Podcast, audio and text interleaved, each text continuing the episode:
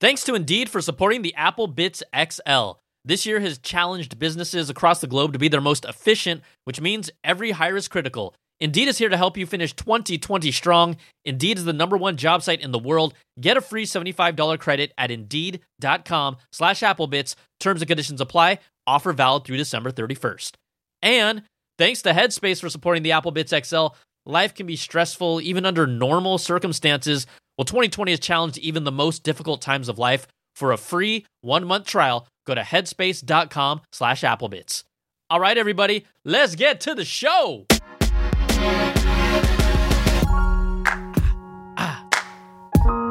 What's up? What's up? What's up, everybody? Welcome to the show. It's the Apple Bits XL. Brian Tong here, your host, doing the most for everything good and bad inside the world of Apple. We are winding up the end of the year, so we're going to have some special episodes, kind of wrap up episodes with special guests. This one is one of them because we're going to talk all about the good and bad apples of 2020 with our friend of the show, Lance Ulanoff. Now, for everyone that is listening, I know I've been telling you all to call in the show to be a part of it. Let's just start the calls back up in 2021 because we have a bunch of these special shows. So I know some of you have put in calls and have been waiting, and I'm sorry, but I hope that the content is delivering for you, which I'm going to cross my fingers and say it is. Like, you guys and gals are so amazing. So thank you for all of that. Also, the way to be a part of the show, to sponsor the show, to support it, patreon.com slash Brian Tong is how you do it. I have been so grateful for your support through all of this time. Um, the crazy economy, you guys and gals are just incredibly generous. So I can only say thank you. But for those of you who haven't supported the show, patreon.com slash Brian Tong is how you do it. It starts at $2 per month. $5 is a cup of coffee per month if my content is worth that much to you. We have different levels going all the way up to the $100 level. What you get is early access to content. You also get bonuses at different levels. And trust me, this holiday season, I will send those things out. Some of you have been waiting for quite a while. I'm embarrassed, but at the same time, I've just been really hustling hard. So I hope that that has balanced things out. So thank you for your patience. And then, of course, a completely ad free version of the show. You can't top that. So that's what you do. Patreon.com slash Brian Tong. There's also exclusive things. I'm starting a monthly Zoom that was a hit, specific and exclusive to Patreon members. We had around, I think, 30 so people come the first time, and it was literally free flow, like a bunch of us hanging out, talking shop, talking tech, talking Apple, talking media. It was it was honestly really fun. So thank you to all of you from Patreon that supported on that. That's another exclusive bonus once a month, a one hour just hangout session where we just do whatever we want. So thanks again for all your support. You can do that at patreon.com slash Brian Tong. All right, let's just jump in the show. Me and Lance, great guest, always so much to talk about. This is a fun episode, but it's rooted in what happened in 2020, all of our good and bad apples for the year. I'm really curious which ones align with you. You probably have your own. What do you agree on, disagree on? Let's just have fun. Here it is. Lance and I talking about all those things. All right, everybody. You know, the year is winding down and love to kind of have these fun shows that talk about what Apple did. Yes, we're talking good apples, we're talking bad apples. Got to bring friend of the show, Lance Ulanoff, in the house. What's up, Lance? Hey, thanks for having me back, Brian. I appreciate it. Oh man, always. We love having you, and uh, always love you know just kind of the back and forth we have. So you know, I I believe I know we did this last year, but sometimes I I can't even remember. Sometimes we mix it up with like, oh, what do you want from Apple next year? But this year, you and I we're doing the good and the bad apples, and you are my guest. But I wanted you to let people know where they can find you and some of your work and things like that. Yeah, sure. Um, obviously, they can find me now on Medium, uh, where I'm writing a, a, regular, we're calling kind of a blog because it's uh, fairly frequent and uh, varying lengths about all things tech. Uh, they can find me on Twitter, and uh, they can sometimes find me on television with uh, Kelly and Ryan doing a little bit of tech gadgetry or tech information. so yeah, I'm here, I'm there, I'm everywhere. and you know Lance has been reviewing Apple stuff and tech for quite a long time, so I don't think there's anyone more qualified than you to just kind of dig into this. So, you know, you are the guest on my show. I want I want you to you know you can set the table. We can go back and forth. It does not have to follow any formula. Things pop up in your head. We talk about them. Do you want to start with a good apple, or do you want to start with a bad apple? Uh, let's start. Let's start with a good apple. Okay. Uh, okay. You know, I think that this year uh, is now defined for Apple by the M1 by Apple Silicon. Uh, it's such a big deal, and it and not just for Apple to say, "Hey, we're going to build our own chips for our own Macs, um, eventually switch over to all of them." To say that is one thing. Uh, to promise it and then deliver, and not just deliver, but you know the the MacBook Air and other devices running this chip, as I said, they're astonishing. It's it's I mean, it's just a complete home run, and it sets the table for what's going to happen in the future. So it was a major win for Apple, uh, and also a, a, win for for their customers because uh, the you know the performance of this thing is, is crazy, the battery life is crazy, and and it just sets a new bar for what you expect for mobile computing.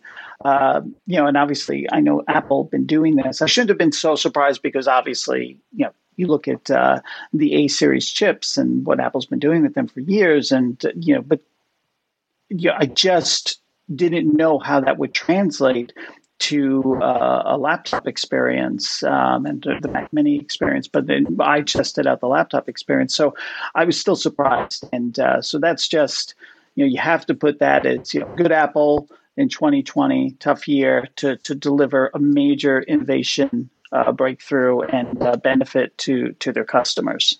Yeah, Lance, you beat me to it. I, I made that. I didn't even call that one a good apple. I called that a great apple because I, I think to your point, and I've talked about this with um, some other people too.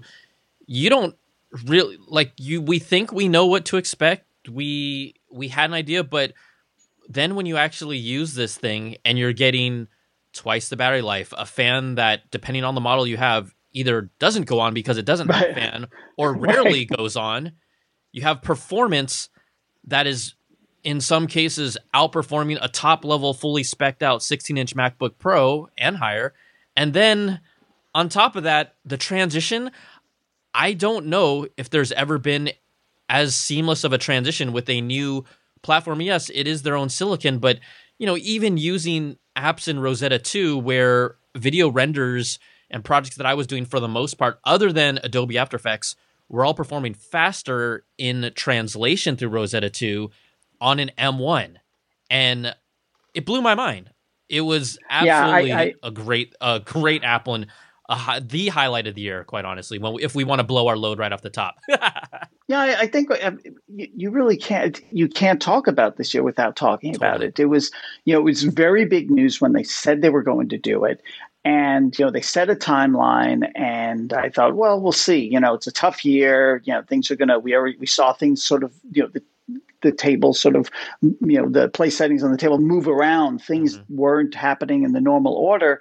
Uh, and i wondered if maybe well maybe they'll maybe it'll be like the mac pro and it'll be kind of you know yeah they're teasing it but it'll take a while or you know maybe it'll be like their AirPower and it'll never show up. I just I, I, just thought there were reasons that this might end, and I did not expect it to be smooth. I did think that some part of the experience would be bad, not just a little janky, but I assumed badness. I thought it has to there has to be something where I go, oh yeah. Mm-hmm. But really, the, the the worst part about it, if I there was one criticism I had, and it sounds like they've they've addressed this, is the size of the iOS mm-hmm. apps, you know, that would run uh, in in the uh, the M1 environment, you know, within, on on the MacBook Air. They weren't full size, and you couldn't make them full size. And um, and I believe a recent update has addressed that. So very very minor stuff.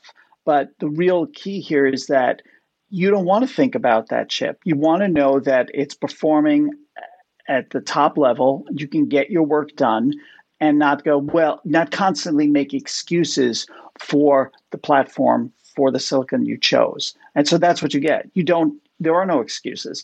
And you and I talked for we've talked a, a, number of times about when we were looking at the iPhone and the various A, you know, 12, 11, 11, 12, 13, 14 Bionics and how there seemed to be just unlimited headroom. Mm-hmm. That we couldn't really figure out where we were going to set hit hit a point where it was going to uh, can't you know I'm stuttering and it just didn't seem like you could find that and that's what they translated to the Mac experience. So, you know, and and you look at the future and you look at what they're talking about doing, and we know obviously going to the other systems, and they're going to work on more cores so they can go to the highest level systems.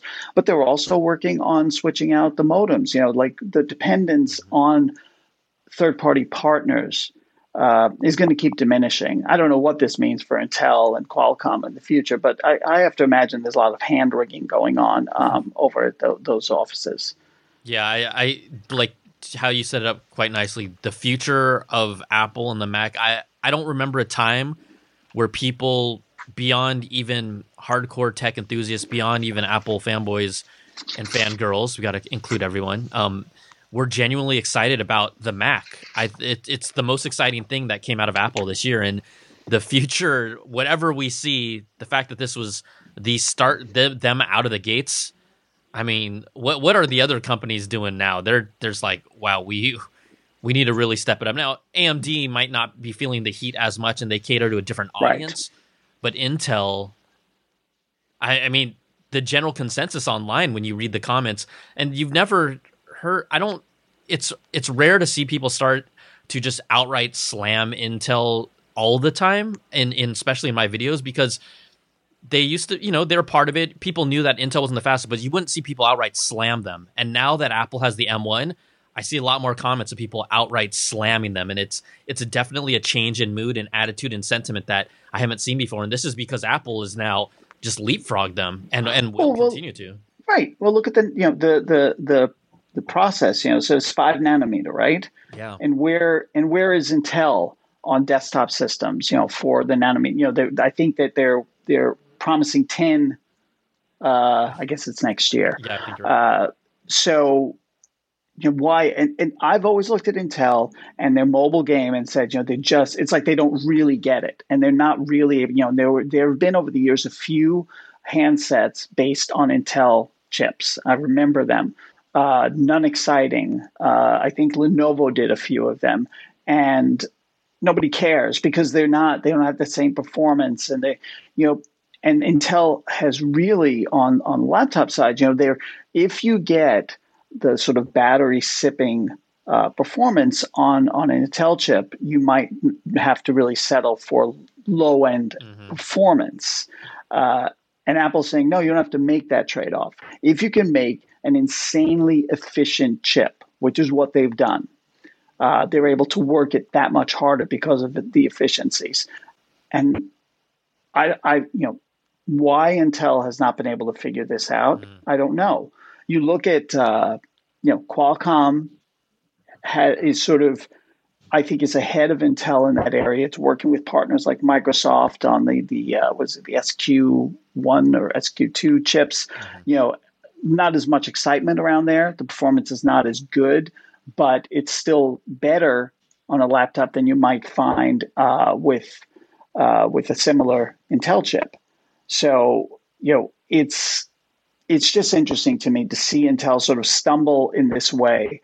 But on the other hand, uh, the you know Apple does not have the same market share on the laptop and desktop space that you know all the Windows Intel running systems have. So it's not like the biggest part of Intel's market is disappearing yeah. by any stretch. I remember reading even recently that Apple's deal with Intel only makes up about 10% of their bottom line, which yeah. which you would think it was a lot maybe, I mean, I never paid attention. I mean, it's, I would have thought right. it would have been a little higher, but it, it was significant. Mm. But I don't know if it's going to. I don't look. It the tide. Well, but here's right? right, but that, that's here's the other interesting thing though. Timing is everything. Mm-hmm. You know, Apple doing this at this moment as people are starting to work from home and falling in love all over again with with MacBooks and Mac Minis, uh, and because that part of the business is rising up, and you know, so these systems are becoming really important again, and iPads to a certain extent too. Uh, and so Apple's business is Mac business is going to keep growing, I think, but it's going to keep growing basically without Intel because Intel is going to hold on to for a while the high end part of the Mac business, but that's going to keep shrinking mm-hmm. too. So they're not going to gain that benefit of the thing that Apple's been trying to do with its Mac business for for at least a decade and really grow it and start to, to have it be a significant player in that space compared to all the other players on the Windows side. Uh, because it's a it's a big difference. Uh, but Intel doesn't is not going to get to be part of that growth. Mm-hmm. Well, the M1 again, just just sensational. I can't. You and I probably can't say enough about it, but easily the most exciting product for me this year. Okay, I'm gonna throw a. This is what I'm gonna call a good Apple, yet overwhelming. Apple had four announcements in four months this year. Hmm. I, for people that like us, that love tech, people like us that review tech, it was a good Apple. It was also really overwhelming. I, I did the count. We had 17 new products announced. I'm just going to read them really quickly because at first my mind was like, ah, maybe 10 to 12. No, 17. okay. Apple Watch. So in September, Apple Watch Series 6, Apple Watch SE, Apple Fitness Plus announced and now out, Solo Loop, braided Solo Loop, iPad 8th generation, iPad Air 4. Then we jump over to the October event iPhone 12, 12 mini, 12 Pro, 12 Pro Max, HomePod mini. Then we go to uh, November, M1 chip. I, I consider that a product. MacBook Air, Mac Mini, MacBook Pro 13 inch, and finally the the surprise that really no one was really talking about. I mean, people were thinking about, but they didn't really think we'd see it. The AirPods Max. So 17 products at the last four months of the year in a COVID year pretty pretty damn impressive. Yeah, impressive, but but also uh, just a reflection of how Apple plans. And when you you know they don't talk a lot about the planning, but I remember I do remember you know Apple kind of revealing when they were first introducing maybe the iPhone 10 and sort of how they had locked in on something a solid like 18 months in, mm-hmm. in advance. Like there's there's a there's a, a it's rolling. I mean, it's definitely the sort of the the product channel uh, is is is a pipeline that that continually runs, you know, end to end. There there's no time where they're not working on products, hmm. but the products that arrive now have been thought through, developed, and obviously then they're produced, you know, over the course of an 18 month period, in my opinion. Hmm. Uh, so you wonder, and this is just just a thought sort of outside of this a little bit, that yes, we just saw 17 products, you know, go out in that four month period, but a year from now, after the impact on Apple's workforce uh, due to the pandemic and working from home has really played out, will we see fewer products or will we see a change in the cadence? We saw some change, which was mostly about supply chain stuff, which that's why things got pushed around a little bit. But ultimately, we didn't see a lot of change. Like it wasn't a year where the iPhone didn't show, mm-hmm. right? It did that didn't happen. So you know you just wonder if that impact's going to come later but i will say that it was you know it was it was super encouraging uh, to have all this happen in a time where uh, you know it was so difficult for people to come together, where everything that we saw, product announcements we saw, were online. You know, starting with WWDC. You know, and without jumping ahead, I'll just say that I put WWDC on my good list because uh, it sort of proved that yes, people can do virtual conferences, and obviously that was sort of setting the stage for all that was going to come. Uh, and all the, the announcements that you just talked about, which we watched virtually, uh, in some ways they were much easier for me to handle because I was sort of sitting in my office. And yeah, I, I, missed the part of running to the demo room and touching the phones. but at the same time, I was a little less harried. I was able to just step back and kind of think through well, what just happened? Mm. What did they just introduce? And what does it mean? So there was this, you know, this surprising benefit to to being forced to stay away from people and stay at home for this massive, as you point out, massive number of Apple products. Yeah, you know, I think that's a great point, and we'll jump right in that right away. One quick point I wanted to talk about with all these products coming out and how they rolled it, rolled them out.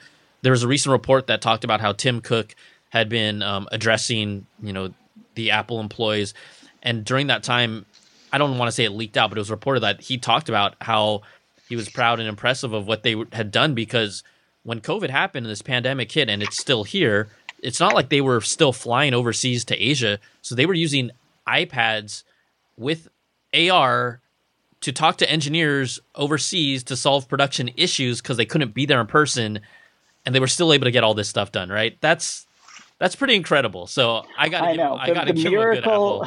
oh the miracle God. of technology. I think people are just not quite realizing how important it's been in this time. That that if the pandemic had happened 20 years ago, mm. 15 years ago, it, a lot of this would not have been possible. Mm-hmm. Mm-hmm.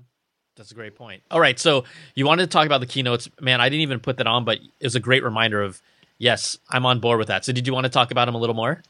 Yeah, yeah. I just, I, you know, of course, Apple, Apple knows how to do things, and uh, I, you, each time as I've approached online uh, events, I've been kind of nervous, and some in the beginning uh, felt just like a mess. Like people were. Sorry, are you talking of, about some uh, a, a, competitor of Apple's that had a yeah, just an awkward yeah. one? Oh man. Yeah, I've seen. I've just you know, it's like things have been weird, and that people haven't know Like they're just basic things, you know, like well, well, who should speak, and what should we show them, and how should we, you know. But Apple's always had, thanks to Steve Jobs, I believe, the sort of this beating heart of a showman. You know that inside of Apple is is an organization that knows how to put on a show and it doesn't matter where it is. And so watching WWDC, it was fast, it was it was lively, it was interesting. It was aware that when you have people in a situation, you have to handle the visuals differently. Uh, it just seemed like they didn't lose a step. Uh, and I look, I was looking back through my live tweeting, and I felt like you know it had that good mix of you still felt like you were there, but you also felt like it had taken that next that next sort of sh- that shift to being virtual and it accommodated it. And so you know i just think that's that's really about apple's expertise uh, for events which i've just long had and knowing what was what needed to be done.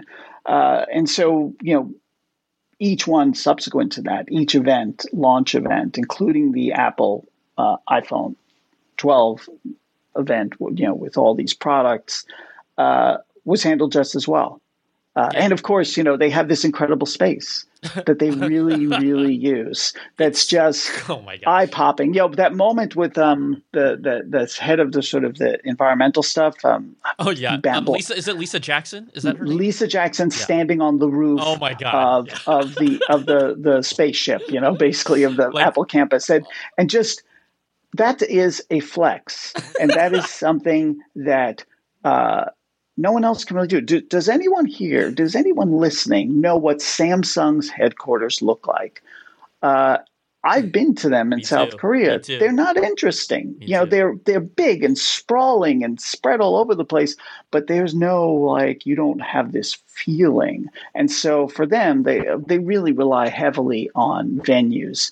Uh, and I think Apple, you know, built something in its own image, really, and now uses it to to full effect, especially in this time. So, you know, it's in some ways it's a small point because it's not about the product, it's not about the software, but messaging matters, and the way in which Apple delivers uh, its message is really one of a kind. Yeah, hundred percent, hundred percent agree, and I'm I'm glad you really brought this up because, look, I felt after watching the first keynote, even it gets rid of all of those weird, awkward moments or demos that we don't care about that last like 15 to 20 minutes and people are like rolling their eyes. It was so much more streamlined, not only just, yeah, you know, the entire process. We, I feel, I feel like we were able to actually get more information in a more concise, direct way than we normally had from any of the keynotes before. Visually, they were off the charts. The pacing of it the keynotes now pretty much stayed to around hour. I don't. I maybe one of them was close to an hour and a half, but no, nothing longer than that. But it was all no. very tightly done. And yes, you know, I've never, at least recently, haven't had to do that whole bum rush run, shoot a product, forget five bullet points because you're in this mad rush, bumping elbows with everyone, putting together something. And it was definitely allowed more thought and analysis to come out of it. And you kind of knew that at least depending on relations with Apple, like you're going to get the product around the same time as everyone too. So that that kind of in a way even leveled the playing field for content too. So um, I don't I I miss seeing people, you know, and saying hi. But man, the presentations are really good as a consumer. I wouldn't even want to go back to the other format as a pure consumer. Yeah, yeah, no, I, I agree. There's there's whatever happens in the future, uh, some part of this uh, is going to remain, and I think Apple's aware of that too. That you know, and it's just look, it's it's just smarter even for the environment. Like you know, if Apple were to hold as many events as it did with products and set, kept having people fly out, think about you know the the air pollution from airplanes and and hotel. It's like all this stuff that you don't really need, mm-hmm. and it doesn't diminish it. I think that's been the concern um, that in some ways not having these events diminishes the impact of the product. But I'm betting that Apple, even just based on the sales that they're seeing of these products uh, in the short term, that it's it's not having an impact in that way. People are buying based on need. Uh, and information that they can get from people like us and Apple, and uh, you know there'll be something, there'll be a middle ground. We will not go fully back. Yeah. I, be shocked. yeah, I, I, totally agree. Okay, great point there. Um, I have another good Apple. It's a little more product specific, not a bright beacon that everyone's time out, but you know, I used it recently, um, past few days, and I think the Apple Fitness Plus platform is an absolute winner. And I put it as a good Apple because it's kind of like a sleeper, and not everyone's going to get on it right away per se.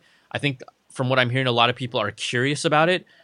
But the fact that it leverages the Apple Watch again, one of my favorite products from Apple all time now, and gives it another ecosystem benefit that is quite honestly $9.99 a month for five people.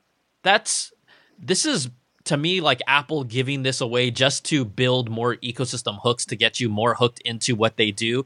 And as someone who's a Peloton user and loves the Peloton platform, look, that's a specific audience that has to upfront pay roughly after taxes and fees starting around $2,000 for a bike.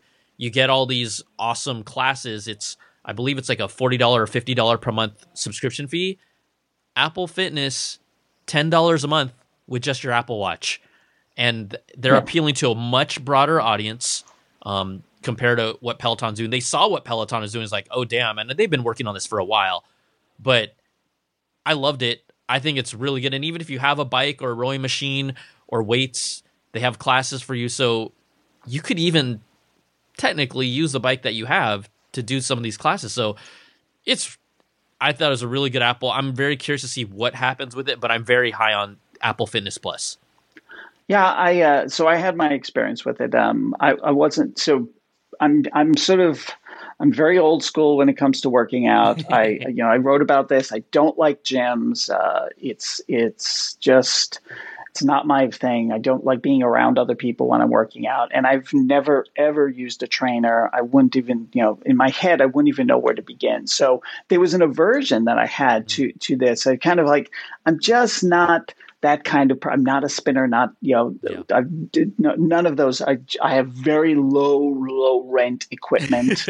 no exaggeration. I will tell you the truth. I didn't write about this, but the curling bar I own, I had as a teenager. Wow. That's how long I've had this curling bar. Right. So this is this is I'm I'm very I do the same stuff, but I I set it up and I was like, all right, let's see what if I can do something that gets close to the what I like to do with weights. Mm-hmm uh, and doesn't make me feel too strange and isn't too silly.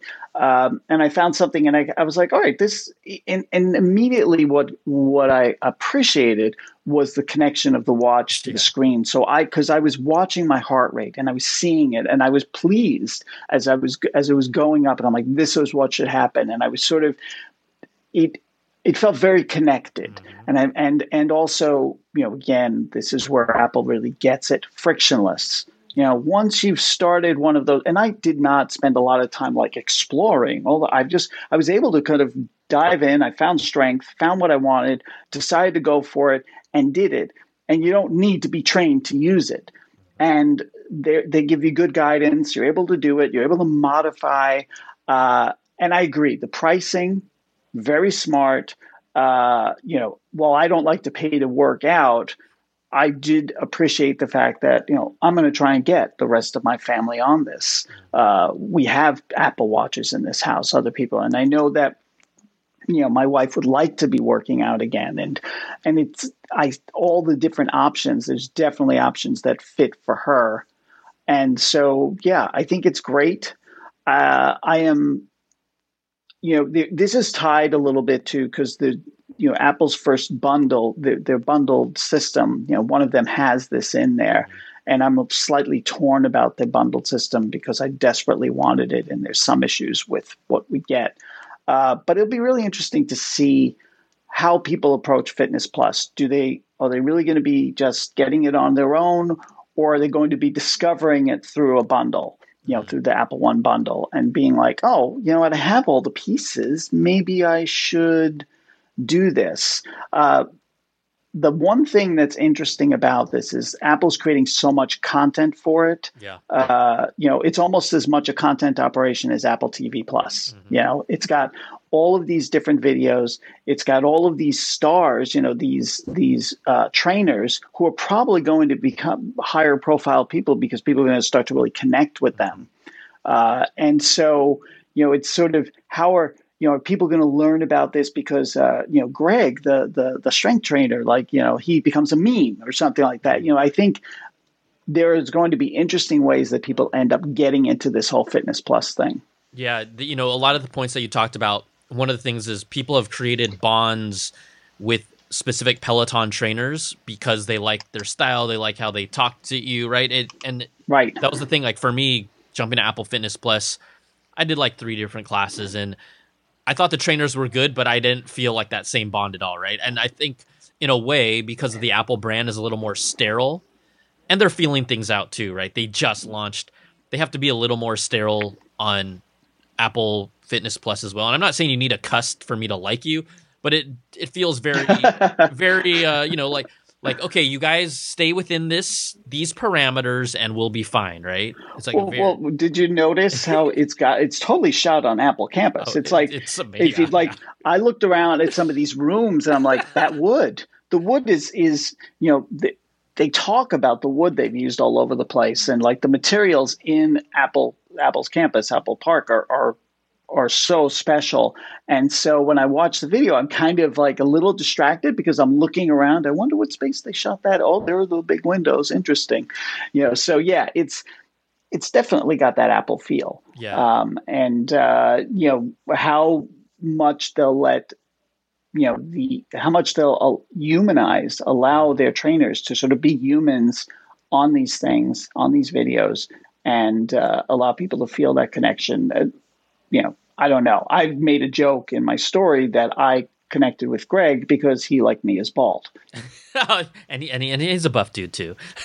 well, yeah, I wish. Yeah, that's where the, we kind of separate. Yeah, but you know, when you talk about who's going to buy this, I from the sense that I'm getting, I think this is one of those things where I don't actually see people outright signing up for it, and I don't even see people outright picking the bundle for it.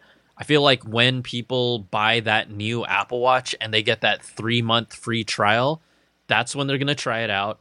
So right. that takes time for that to happen. Um, you know, because we have, we quite honestly have a lot of people with Apple Watch that don't need to upgrade. I mean, I, I reviewed the Series Six. I kept my Series Four. I'm still using my Series Four. I'm not using my Series Six because it, it didn't do enough to push me uh, to really say I got to have a Series Six for you know, for my needs. And I think most people, right. I'm saying, hey, get the SE. Don't worry about the six if you don't really need it.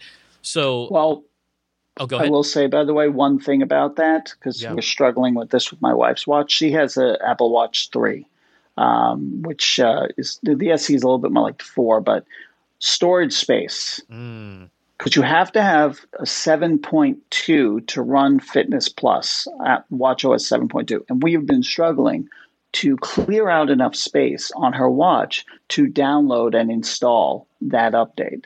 So it is one little thing that needs to be addressed, um, I think, on Apple because these watches, the the older watches, are not necessarily able to handle this important update.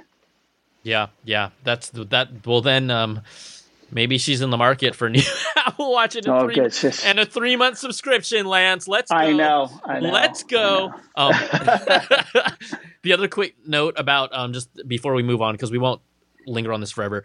With Peloton, also one of the differences they have the ability for you to go to a class that has happening live, and you can see people's stats live. So there's a there's a level of engagement that Peloton still captures, and this is Apple's first attempt. I, I'm sure you know some people are saying I can only use my own Apple Watch. You know, it's for one person. I'm sure they'll get multi users up and running eventually. Um, but the start is really good, and even as someone who pays for Peloton, I'll see where I, how I feel after three months. But I feel like because it's only nine ninety nine, and I can share this with other family members, like even have my mom or dad. And my dad just got an Apple Watch. I don't know why he did, but he decided to get one.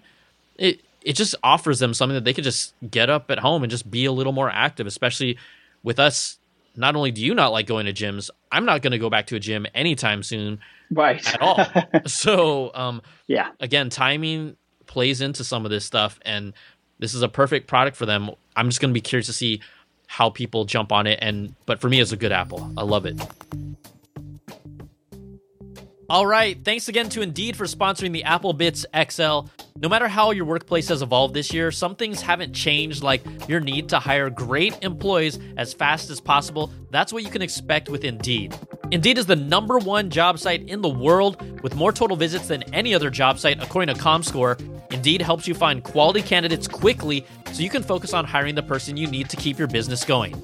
Unlike other sites, Indeed gives you full control and payment flexibility over your hiring. You only pay for what you need. You can pause your account at any time, and there are no long term contracts. With Indeed, there's no waiting for real results. According to Indeed data, more than 80% of employers get a list of quality candidates whose resumes on Indeed match their job criteria the moment they post a sponsored job. 73% of online job seekers in the US are visiting Indeed each month, according to ComScore's total visits. So it's clear Indeed can help you get the quality hire you need. That's why more than 3 million businesses worldwide use Indeed for hiring.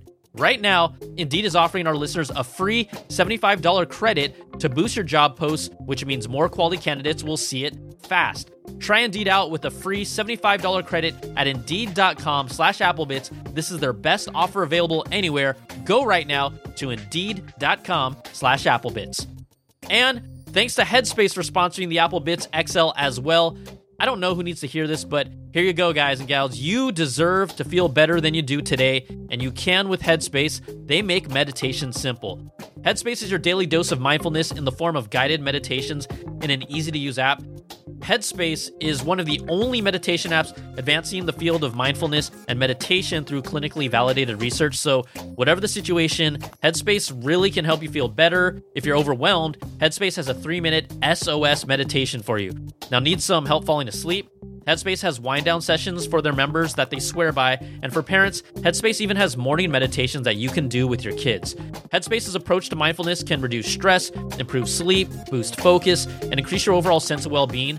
Headspace is backed by 25 published studies on its benefits, 600,000 five star reviews, and over 60 million downloads.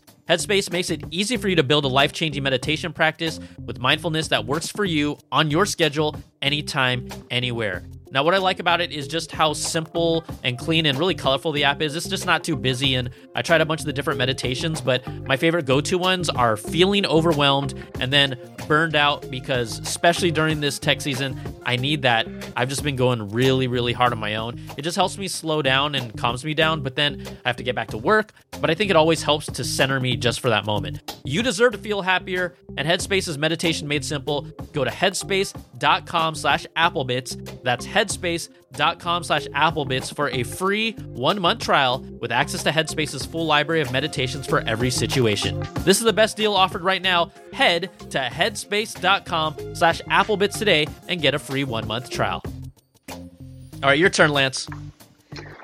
Should we stick it on good, or do we want to? Uh... let's let's go bad. I mean, I don't have too many other. I it was such a good year. It was it was actually a little. It was a good year. I it was, did. it's hard I for me to find bads, honestly. I know it is. It is too. But I'm gonna let's talk just because the you know. So AirPods Max is obviously you know ostensibly that's good. In fact, I wrote about how um, the Apple AirPods as a brand is really shifting into sort of like a Mac position. It's that important. Mm-hmm.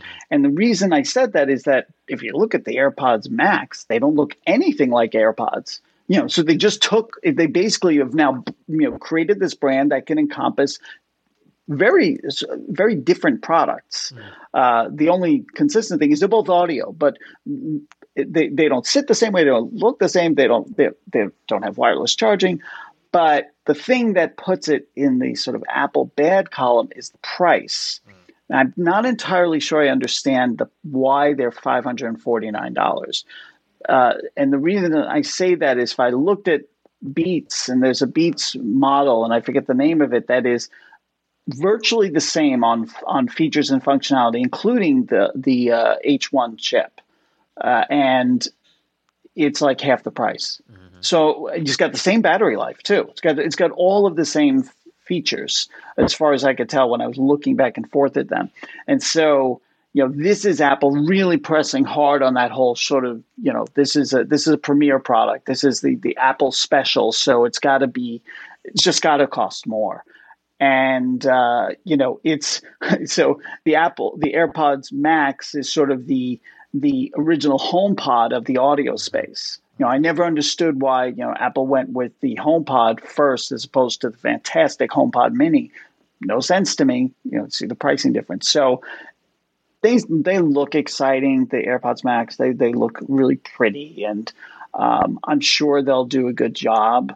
But I, you know, that's a that's a very considered price, right? That's something you're like you you know really gonna have to think about before you give that as a gift or you buy it for yourself. So yeah, for people, a little bit of bad there. Li- for people listening, you know, I'm I'm not going to say too much because my review. Let's let's pray and hope I get it done in two more days because it's I'm doing a very involved, specific review that up to this point no one has done what it's going to include. I know it sounds like such a horrible tease, but it is a tease. But I'm actually excited for it. Um, but the the price, you know, some people complain, oh, don't come don't say it's too expensive or not. But to your point i agree. It was hard for me to put it in an outright bad apple but i had it in this gray area where coming out and saying 549 for a headphone set and you can be when i i bought them i opened them and i thought they were nice but the entire time i'm doing this unboxing of first impressions my mind was saying but i just paid $600 for these after tax like that's that was right. present in my mind, and some people were like, "Wow, you didn't seem really excited." And it wasn't that I. I mean, I'm excited to get product. I look. I'm going to be real with you. When you're part of that group that gets the product first, and Apple gives it to you first to use, you're going to be more excited because you didn't have to pay for it with your own money. Like I'm just being honest, right? And it's exciting to get product early, but I got it a few days later and I'm like, but I paid 600 for this, right? That's what I'm thinking the entire time. And that's how I kind of valued it. And people criticize me like, wow, you're not even that excited. They must suck. And I'll tell you right now, they don't suck, but I still, that sticker price is not only a shock, but that really, and I'm not even saying even in current pandemic conditions, just period, whether we are in a normal economy or a current economy, that's a lot to ask. And I know that Apple's really, in my mind, shaping this to have people think there is a higher level that we can go to with audio for the general consumer, even though we know that audiophile equipment and stuff is extremely much more expensive. And that's, I think, how they're trying to position it because no one has been able to kind of crack through the general consumer. Like, you can spend more and get this much more, and we want to give that to you, but it's still a big pill to swallow. So, yeah, I, I couldn't. Uh, that's why it's hard for me to outright call it a bad apple. But yeah, I, I align with you on your thinking with that for sure. So, right. and also that case is horrible. the cases, uh, the, the, comments about the case just cracked me up. Uh, it just, it, you know, and it, it, was, people said it looked like a bra, and, and and I tried to be fair when I was writing about it. In that, yes, it's ridiculous, but here's what's more ridiculous: is that there's no external battery in that case. It doesn't uh, help provide wireless charging. So it's really just this weird fashion statement that makes no sense. Mm-hmm. Uh, you know, it's it's like, oh, it, oh, it does the magic of putting it in a low power state. Okay, that's great. And it has a hole in it so you can stick a wire in. Uh, okay. Like what?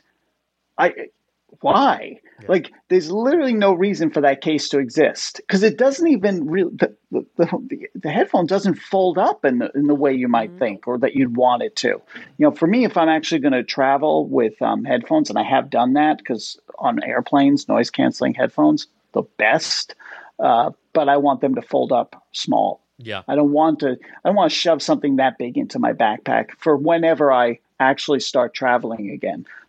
yeah. Um, you know, a quick question. This is related to AirPods Max. I wasn't 100% sure, but obviously we know that the case puts them in ultra low power mode. Did you yes. do you know I had heard that they stay um, if you don't have the case, they basically stay on for about two hours before they turn down. Is that true or not? I don't know. I'm just asking. Oh, I don't know. That would be awful.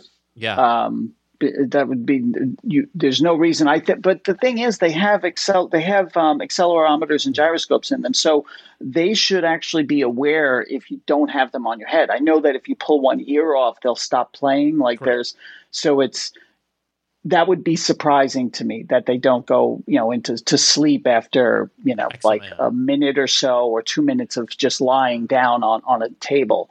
Uh, so I'd be surprised but again, have not reviewed them, so I don't really know. Yeah, I haven't. I haven't been able to find that specific question out because it's not like there's an indicator light that tells you, oh, these are still using full power mode or not. So I was just curious. Um, that was just me me trying to trying to get an answer. But you know, sometimes Apple answers you, sometimes Apple does when you ask them.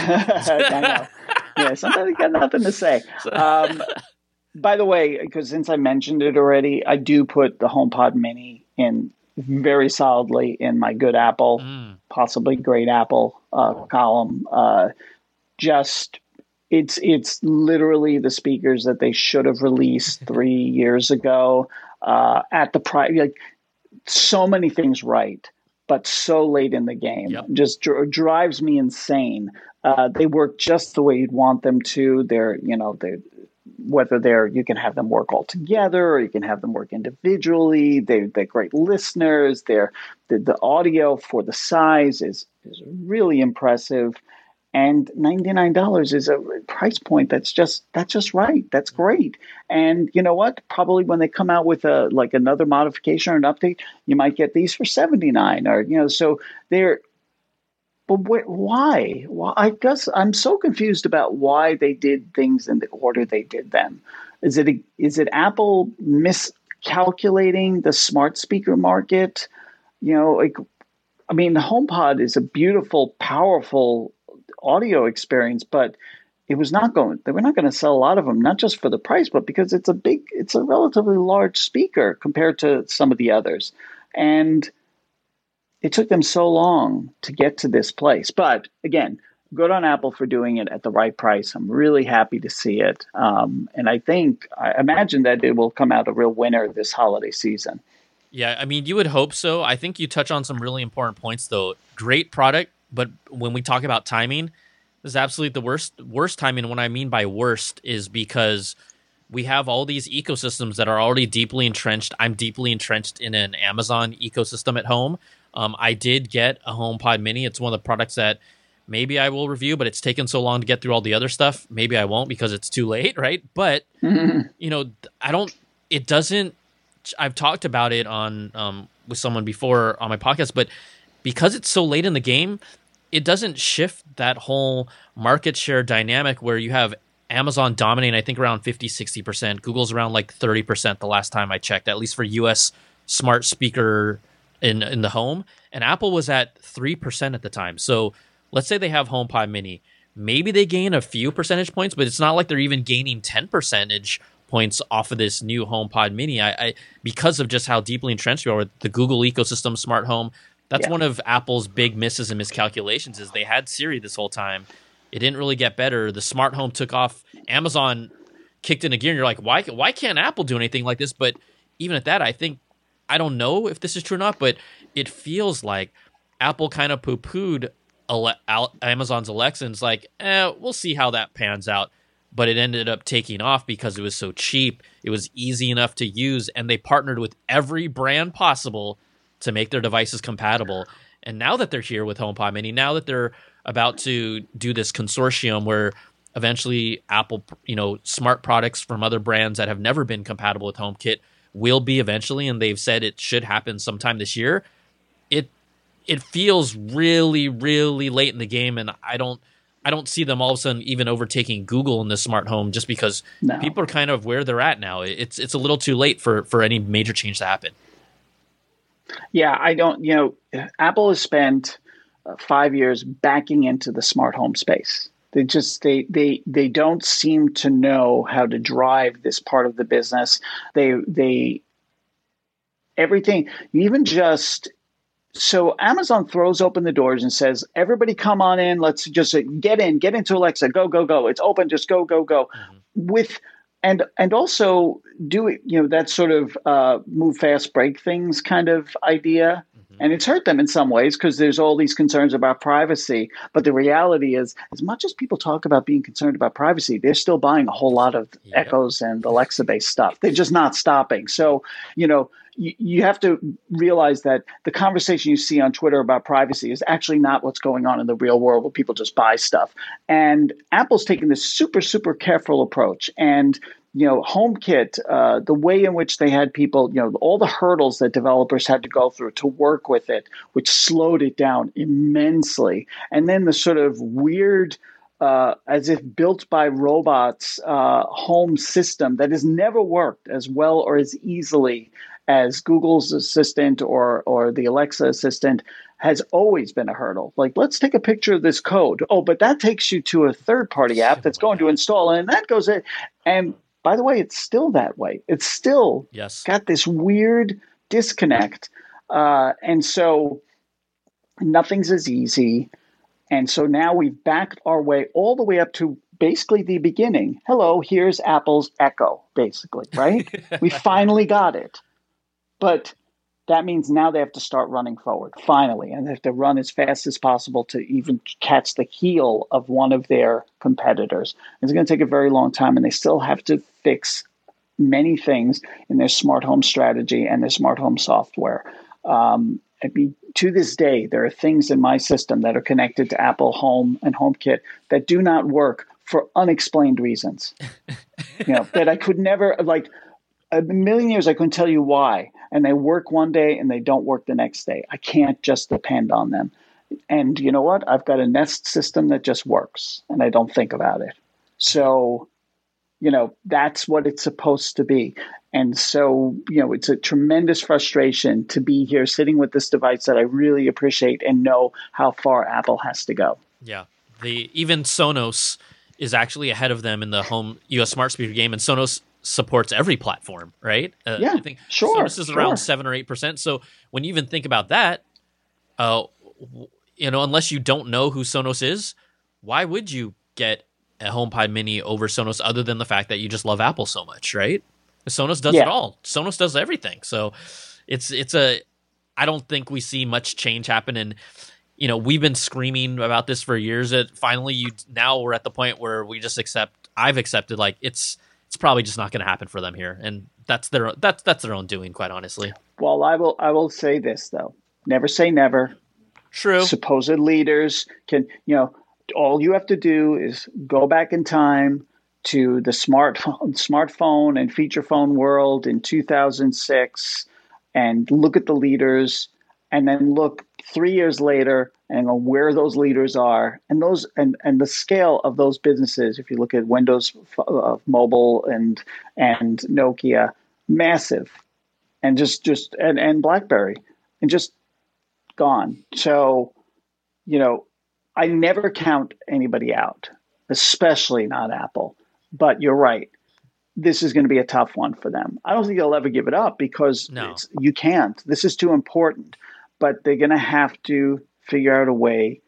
Uh, and maybe it means kind of a, a rebuild, um, kind of similar to what they did with the, the Mac Pro, where they they address their their the shortcomings and kind of own up to it and say this is just a much better way. We're going to be more open and we're whatever. I don't know exactly what that'll be, but that's what they need to do.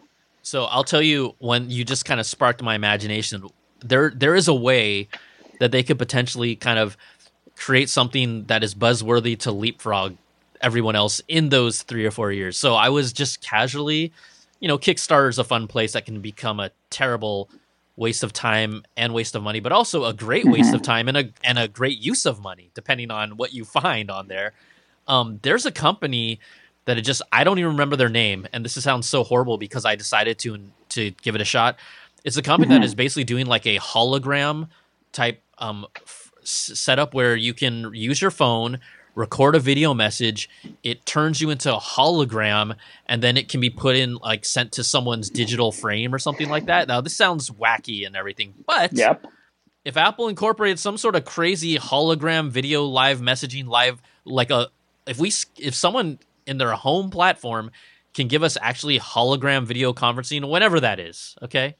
That that's that's the ne- to me hmm. you need something that significant all right, to, I, am going to take to, one more step. Okay, let's go. Let's Apple go. does. Here's what Apple does. Apple introduces Jarvis for the home, and oh, it uses its lidar and 3D mapping to make this entity work with think, real objects that are in your home. It can point things out. It can sit down on a chair. It can converse with you. You know, you look at it, but it's as if it's in your home. You know, especially work really well if you used an iPad. Uh, so, and it would be the connection to your smart home. Mm-hmm. I'm, I'm, that I'm, would be cool. I'm feeling that. Okay, so Apple, uh, I know there's at least one or two Apple employees out there that listen to this show. I know for sure. so y'all can thank Lance and I for saving your HomePod. that, that's that's what's up. Okay, let me um let me throw out this bad apple. It's one of my favorite products from Apple, but this year for the iPad Pro was insignificant. It, and I'm not, you know, COVID happened so you always got at least under that lens, give them the benefit of the doubt. But other than someone who had an iPad from five or six years ago and was looking to upgrade, there was no reason to buy this year's iPad Pro, which, um, at least upgrade wise from last year's or the last version, which was a 2018 version, unlocked one more GPU core. So it used the same exact processor. There's pretty much no consequence on improved performance from that gave us a lidar scanner in the iPad Pro, and then gave us an ultra wide camera, which I mean, I can be judge judgy as whatever, but I, am not a person who holds my iPad Pro up to take pictures.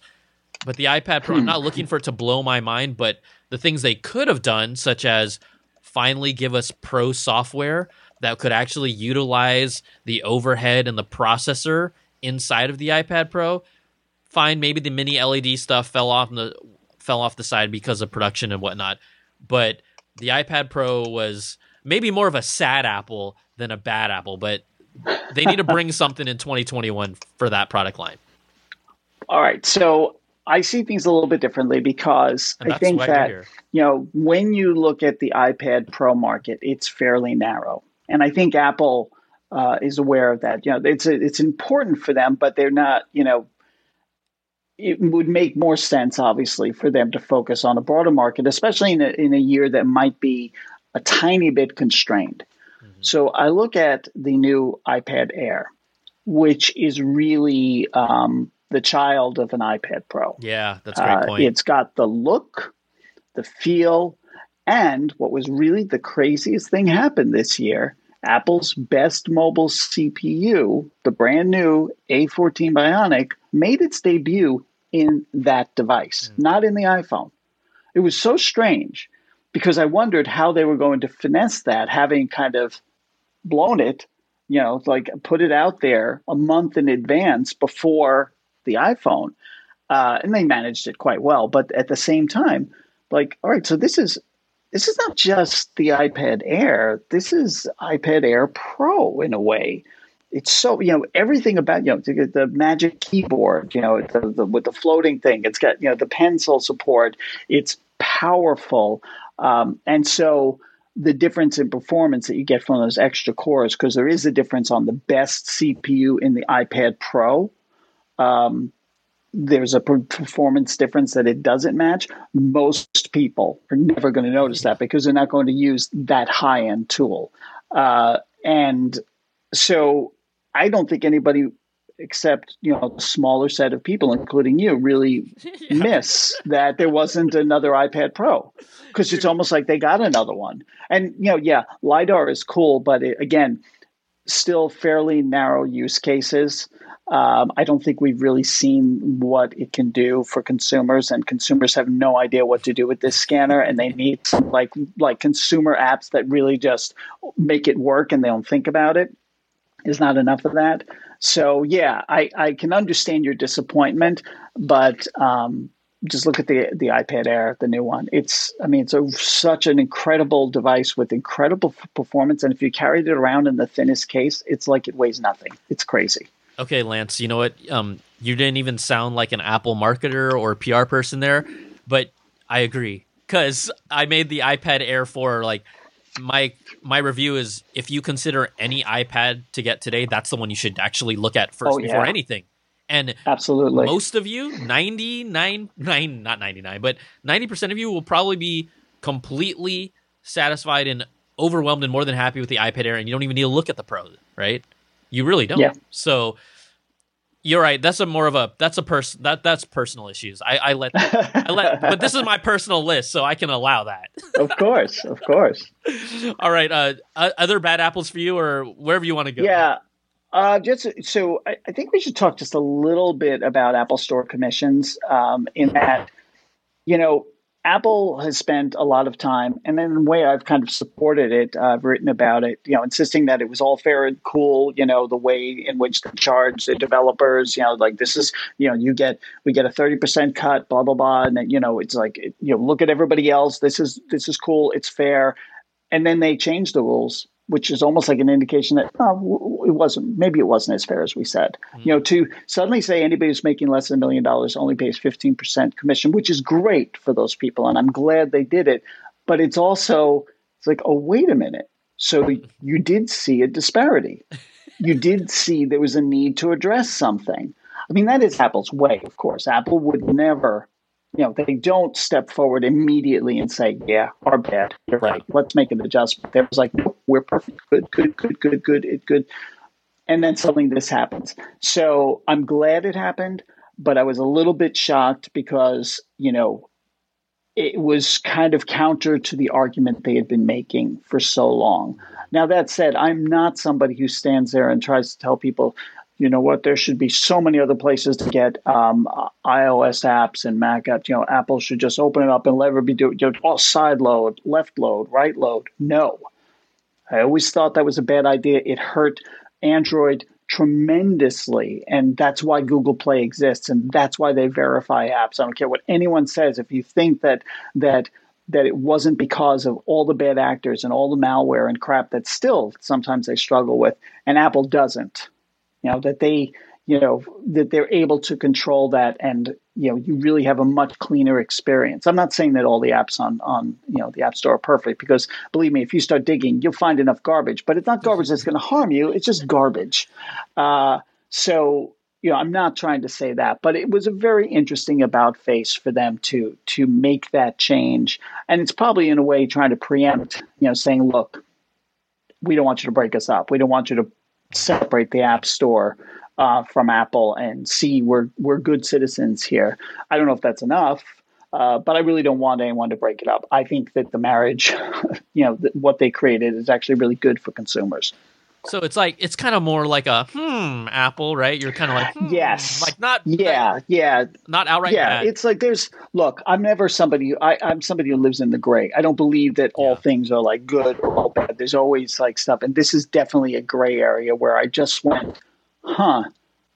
How interesting that they made that choice. Mm-hmm. Yeah, I, I think, and like like we said, even before this show, it was actually kind of hard for me to outright say this is a bad apple this year. Where I feel like we have in the past, but this year was a little harder, and maybe it's because of the circumstances. But they did a lot of things really well this year. Like quite honestly, yeah, they did a lot of a lot of good important. You know, on my good list, I was talking about you know how Apple threw itself into PPE production. I mean, they really I think they were the best corporate citizen, you know, as far as like the way in which you could respond to the pandemic and that they, you know, they didn't hesitate to shut down their stores and they've been really careful about that and they, you know, worked to build PPE when it was necessary. I mean, this is, you know, I think, you know, I think Apple tries as much as a conglomerate that makes so much money uh, can. I think it does try and do good.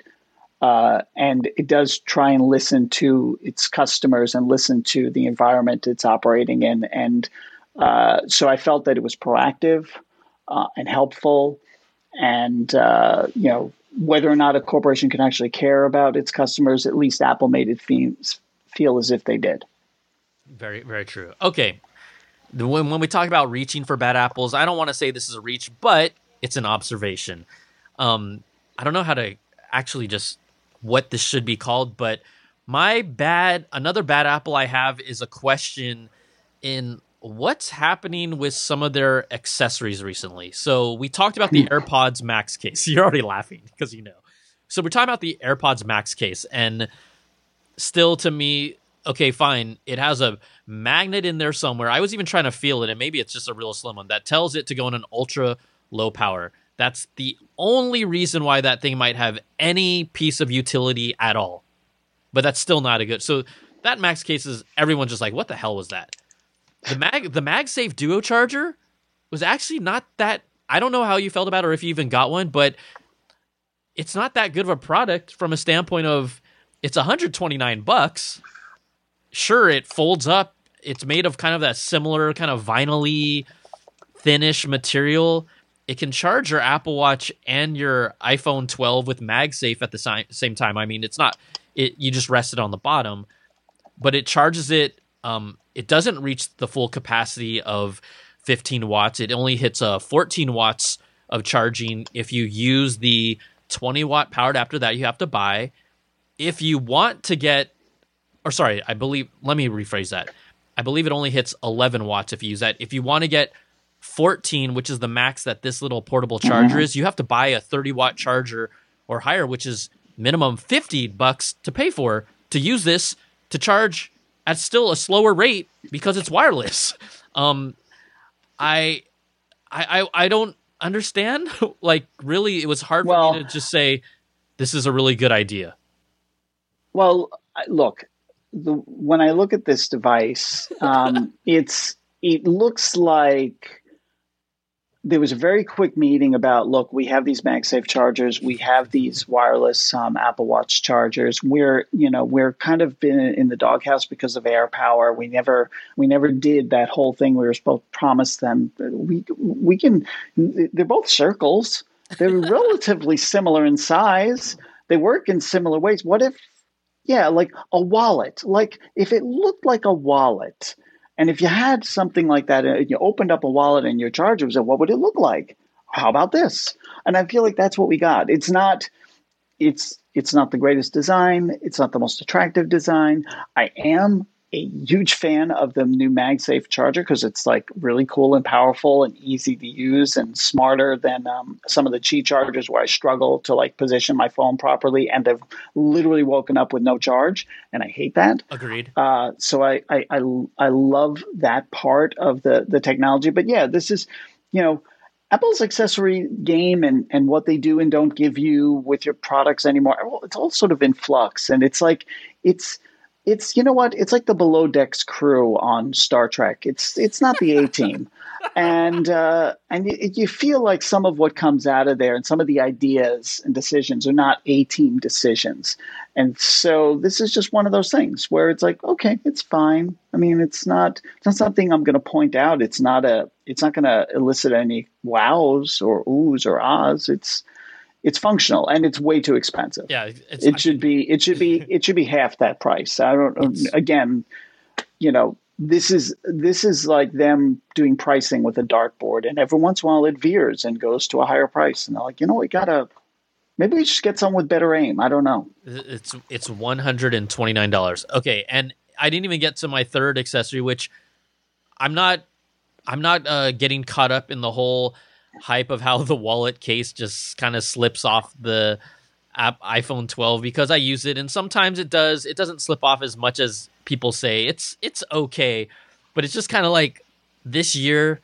These three accessories are ones that when you look at the Apple Wallet case, I mean, it is holds what three credit cards, but the fact that it can slide off whether you wear skinny jeans or not, and I do. even though, man, I don't even know when the last time I put on jeans, quite honestly, because we're at home all the time. we call them what we wear around here. We call them soft pants. soft pants. I like that. Um, that's literally what I'm wearing right now. So, the I'm just saying, I'm not. I don't necessarily say where's Jony Ive, but sometimes I'm like, hmm, I don't know if this stuff would have flown by or if that. I, to your point, it's this more experimental group that's maybe trying to get their design chops in place because I'm just like, nah, like those three things were kind of just not very impressive to me. Yeah, and I would say that I think Jony would allow that that wallet design because of the elegance and because I, when I look at the original Apple Pencil, it's a reminder that he would sometimes prize elegance over utility. Uh-huh. Uh, and so the because the next Apple Pencil was a thousand times better, it made more sense uh, in every way. It, charging all of it. You don't and like so, charging the Apple Pencil, like a, uh, making a protest sign out of your iPad and putting it on the bottom. I absolutely cord? hated that. I was like, this is this, you know, because he so desperately wanted the smooth lines, and just nothing could interfere with all that. And so I could see him saying okay to that. It's like, is somebody on the utility side and the practicality side is not doing their job. And why anyone would recommend that you put your your ID and your credit cards on something that can, that's only held on with magnets. Seriously. I mean, and not the really, ones. You know what they need? I just realized. No, you know what they need? They need uh, your Aunt Betty in there. They need your Grandma Sue. You know, in there going. Oh no, that's not going to fly. Totally. No, I would never do that because it's one person. Right, one person to sort of gut check them to go, you know, is grandma okay with that? Because if she's not, this is no good. You know, you know, maybe somebody who doesn't care about or has no money in the bank and doesn't care that somebody has their, their bank card, but otherwise every other normal person to be like, I need to protect my ID and bank card. I can't have them slide off my phone. I'm not even somebody who likes to have a, a, a case where you can have that stuff in it. Uh, I get too nervous about it, but my wife does, so she's more comfortable with it. But she would never have something that just held on with no, no way. No, no, not like that. All right, so yeah, that, that was my little fun one. Um, I don't know, I don't even know how many more. I might have one or two more things. Okay, you're up next. Okay, so let's see. Uh, it, it's worth talking about, you know, on the good side, Apple's privacy push because it's such an interesting thing and so important. You know, what Apple versus Facebook um, on their their app transparency tracking and how that that's going to you know Facebook is fighting it tooth and nail because it could really upend their ad business. It really you know could change it in, in a very damaging way for them. So they're constantly fighting it. And Apple's like, don't worry. All we're saying is that you'll give people the option. And I'm saying, well, if you give them the option, they're going to be like, nope, you can't track that. And so uh, it's good on Apple in that they have it's so consistent in the way they've handled privacy and that they're sticking to their guns. And, and in a way, you know, the, you know, Apple is hurting itself, but but they know what they're doing in that people pick up their iPhone to check Facebook, right? So the connection is sort of circular. Uh, people start using Facebook less, less and less because they don't want that and they're not seeing what they want to see. Maybe they're not even seeing the ads they want to see anymore. They don't realize because they've changed that. So, you know, Apple's taking a risk in a way, but they're being consistent in this. They're saying that, you know, we have a right to protect our data, protect our privacy, and, uh, you know, people should not be, you know, having to opt out of this stuff uh, when they things they never signed up for before. So I, you know, I appreciate that Apple's doing it, but I also appreciate that they're they're being reasonable. They saw how freaked out the whole community was by it, and they said, "Okay, we're going to give you guys time to prepare and come up with a strategy to to backfill a little bit what you need, maybe on the revenue side, but also to create messaging that can help you and maybe encourage cus- consumers to still stick with you because you can show them how you're not using their data in a bad way." Uh, but Facebook is still freaking out, and uh, they see the timeline. They see that it's coming early next year, and they're they're not going to stop fighting. And I think Apple's not going to stop sticking to its guns. Yeah, you know, one of the kind of interesting themes. So, not to plug or promote this, but so CES 2021 is coming up. I'm fortunate enough to be one of the like live anchors that is going to be hosting the coverage for CES this year. But what I what kind of stuck out to me is one of their keynotes. Their kind of their big lead keynote is specifically about privacy. Google, Facebook, and Amazon are all going to have reps there, and those are quite honestly, arguably, if not statistically, the three worst offenders when it comes to what they're doing yeah. with our content and our information. And so that's going to be fascinating to hear what they have to say. I'm sure it's going to be very um, pre-packaged, and we probably won't get some real raw answers when someone when when a question is asked what are you what exactly are you doing with my privacy? It's it's going to be well we do a variety of things. Some of these are for your benefit. Some of these are for our benefit but they'll never outright say exactly um, what they're doing. But the whole point of apple using an apple product although it's not at the top of my list the fact that they lean into this whole privacy angle makes me feel better about using their products. It has also hurt them from a standpoint of like the HomePod and Siri and what it right. you know grabs and takes from you. And that's why it also piggybacks on that point that you talked about. Like privacy matters in some cases, and in other cases it doesn't. Like we determine when it's important to us. More much like we determine if something is worth X amount of dollars for us. That's just based on our personal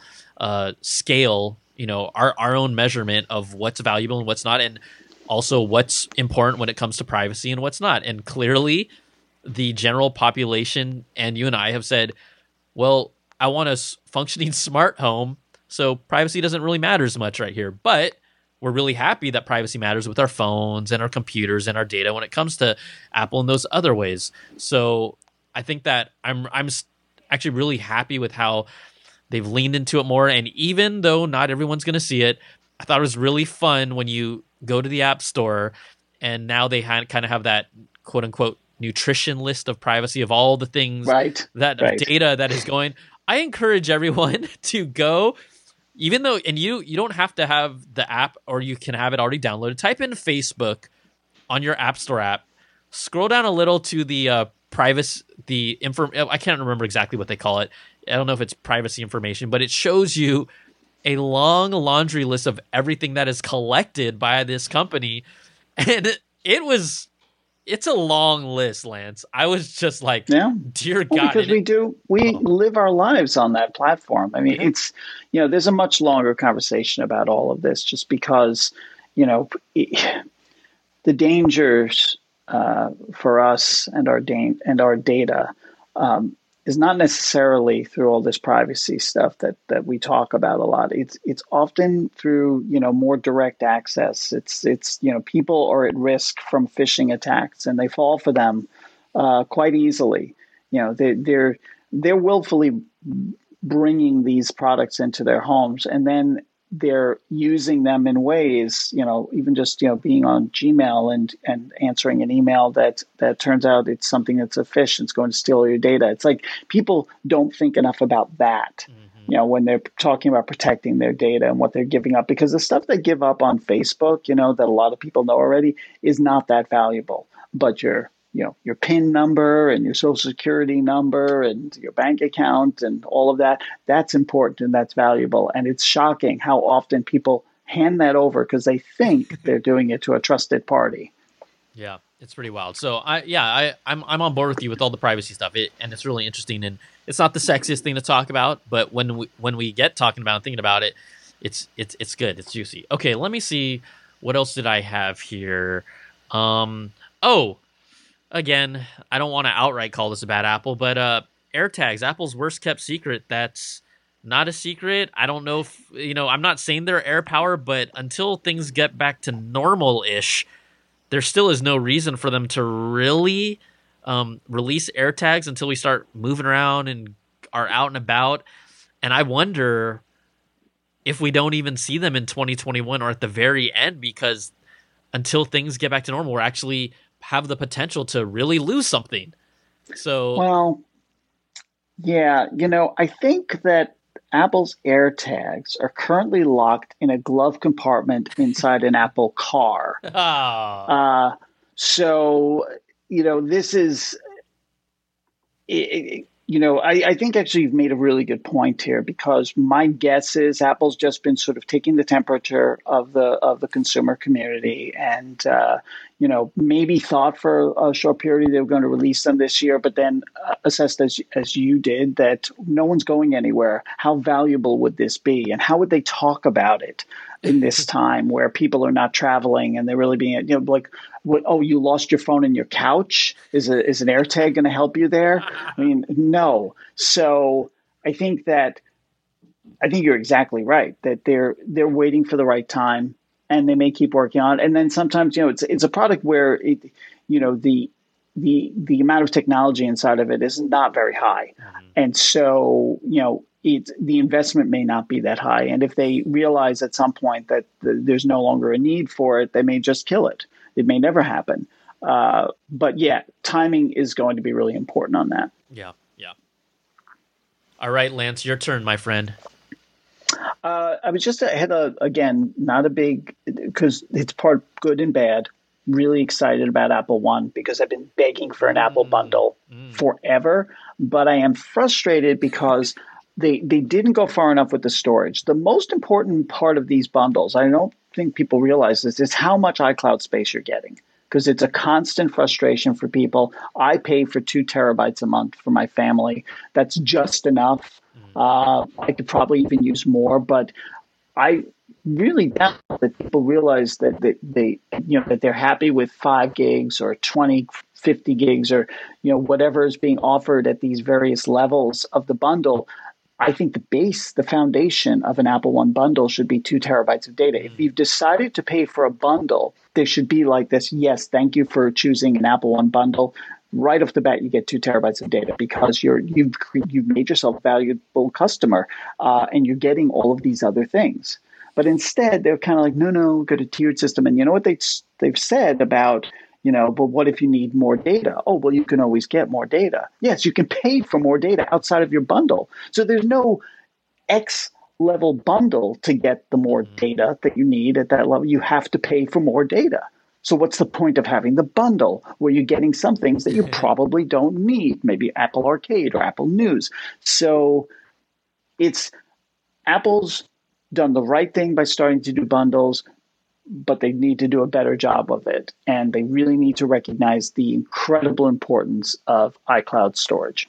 Yeah, I, I, I remember for as long as I've been doing this independent and you and I have been doing our podcast together – you've always talked about the bundle. I almost feel like you've brought it up almost every year, and you know it is their first try, and hopefully they they can figure that out. But I'm 100 percent on board with what you said as well.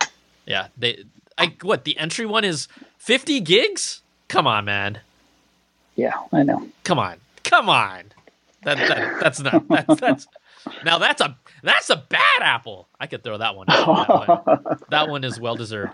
Um, another this is kind of my last one. I know we're kind of just floating into more commentary and our thoughts, but uh Apple TV and Apple TV Plus, I guess what I'm I'm not saying it's a bad Apple, but where does Apple really go with the physical hardware for Apple TV Plus now? Because you know, there's not really much you can do right now. Sure, okay, they they have a better way to find your remote that's still impossibly I, I still lose it at least once or twice a week and go where the hell did i put that thing um, they can give us a better processor if they really want us to try and game on it more but it's not like people are still really gaming on apple tv and i don't see that shift happening especially now that we're competing against ps5 xbox series x you know nintendo switch.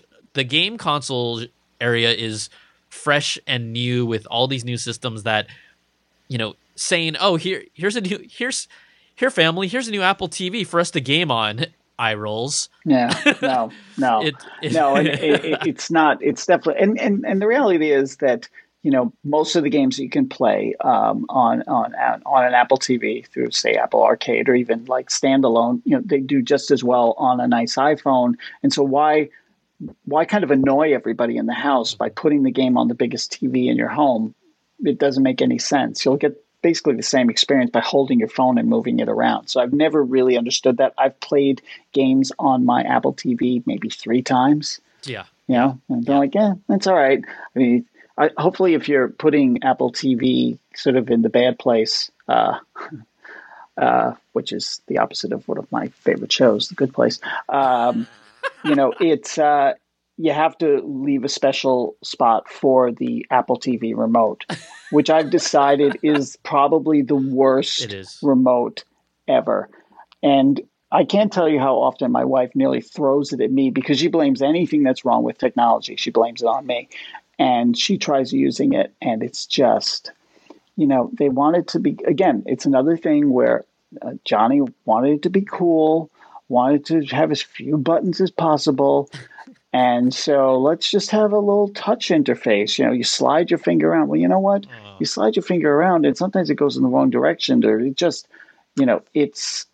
Oh, and by the way, I finally dropped one and cracked the glass on it, and I was like, that should never happen.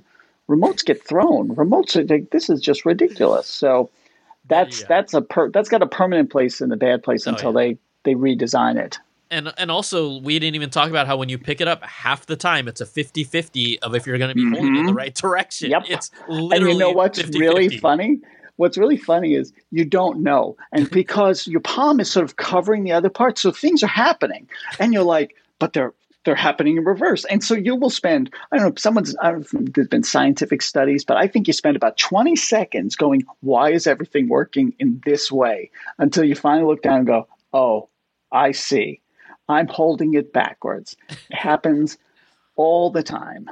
Yeah, I mean, we could we could literally have a bad apple for the Apple TV remote for the end of time until they figured out. I mean, the other two things about the Apple TV that I was going to mention, like what else can they really do? Okay, they could make it 8K compatible, but no one needs that anytime soon. Uh, you know, yeah. for me, the Apple TV is kind of a product in limbo where they're putting the Apple TV app on so many things now to deliver that content.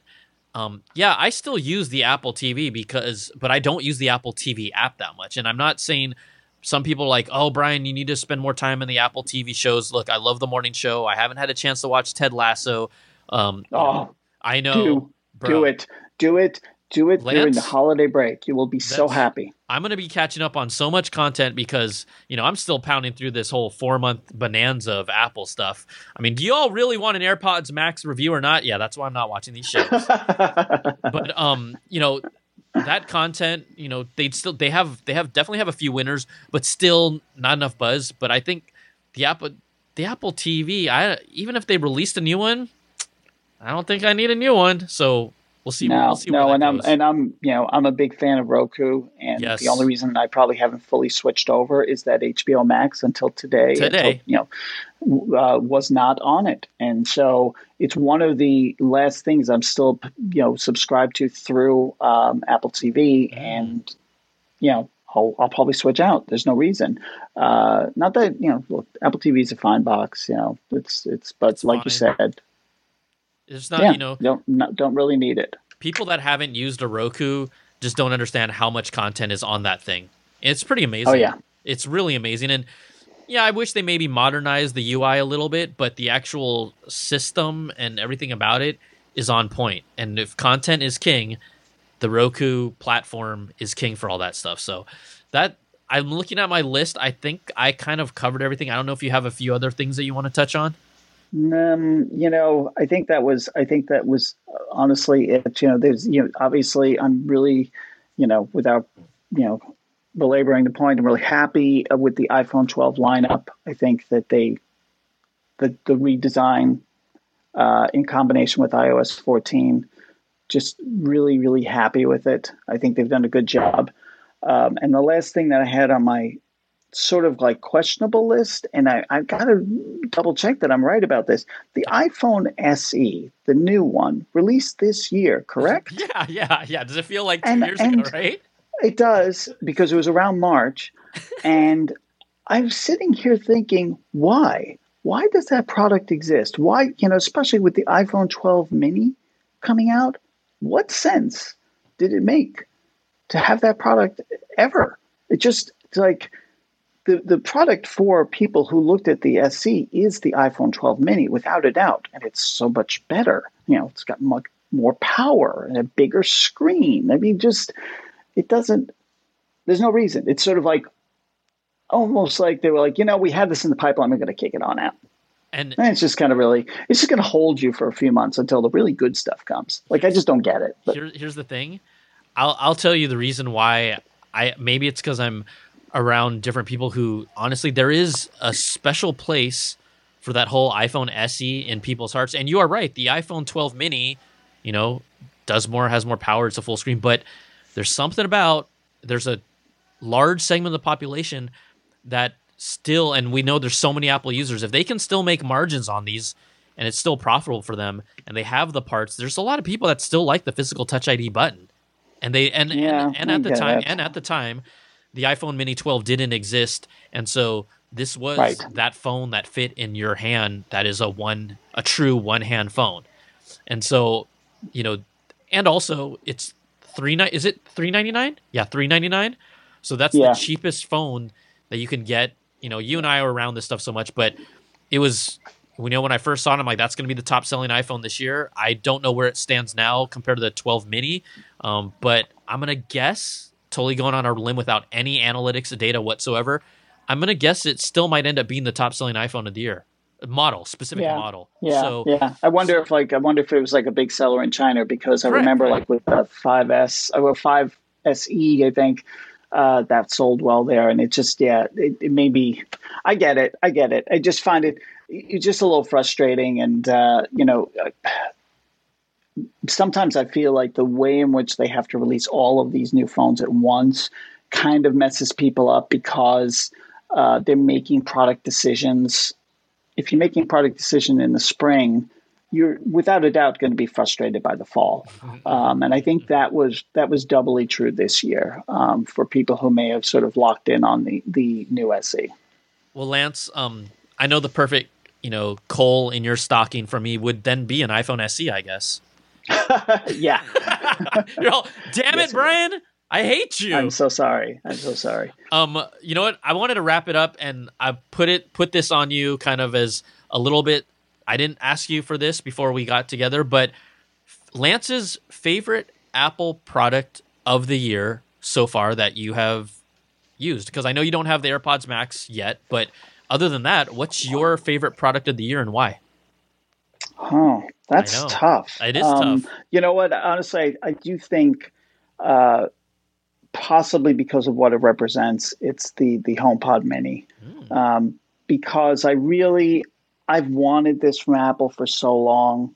I knew they could do it, um, and and it wasn't like it wasn't halfway to what I want. Is exactly what I want. Um, I like the look. I like the color choices. I like the performance. I like the sound. I like the the the intelligence.